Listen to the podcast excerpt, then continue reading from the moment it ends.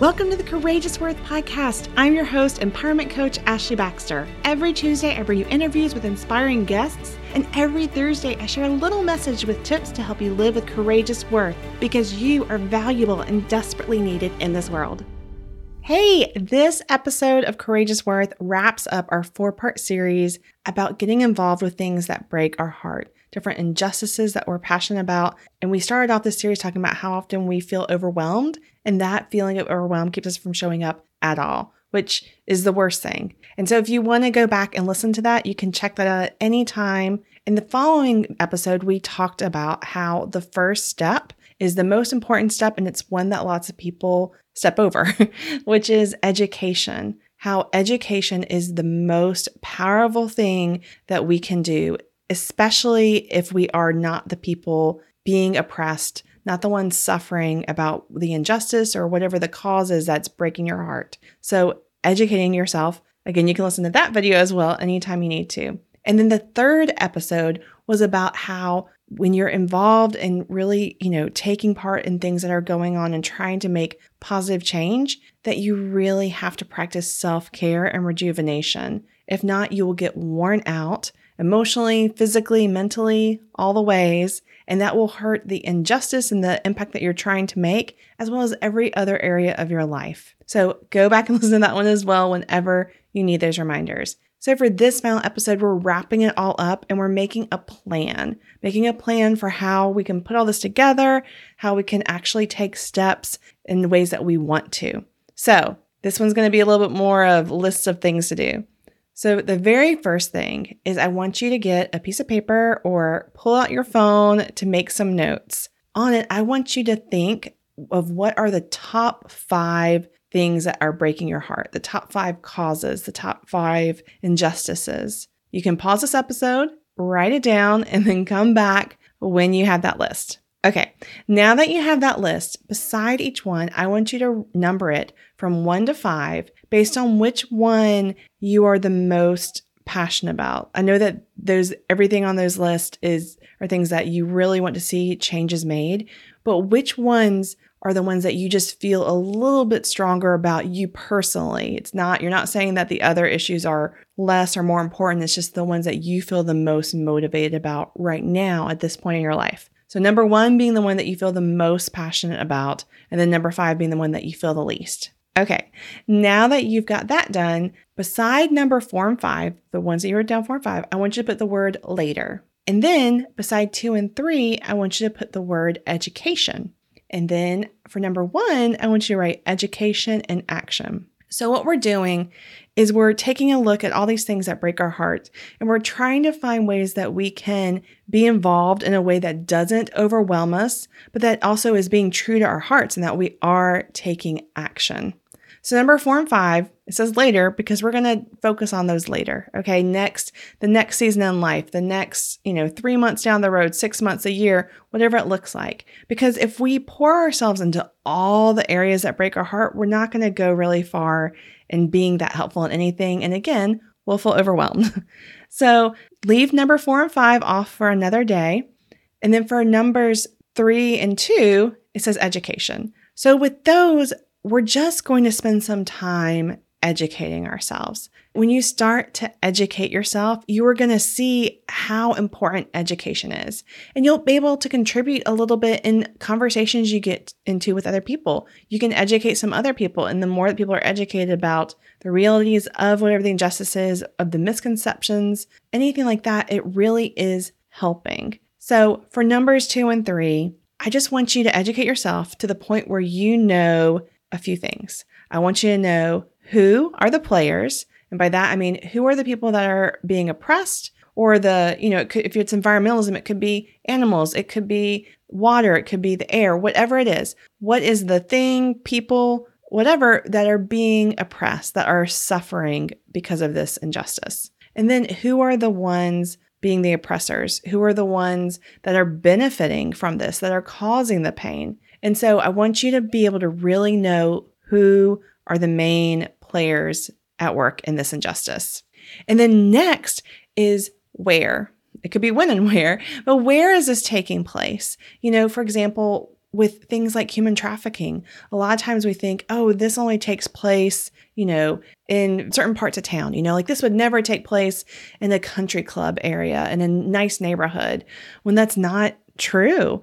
I've actually been to a luncheon where I learned about how someone that was living in the wealthiest community in the city I live in was running a whole ring of human trafficking.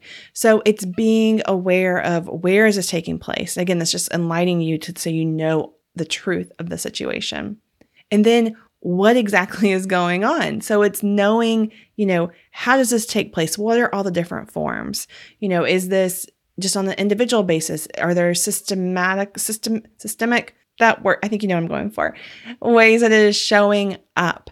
And so just figuring out all the different layers. With any injustice, it's not just a simple sentence. There's so much to learn. So just, you know, educating yourself enough to know a lot of the main driving factors, how it takes place, you know, what is happening, what the oppression really is about, what the suffering really is about. And next is the how. How is this continuing to prevail? How, you know, what are the things that are happening that if they don't change, this injustice will continue?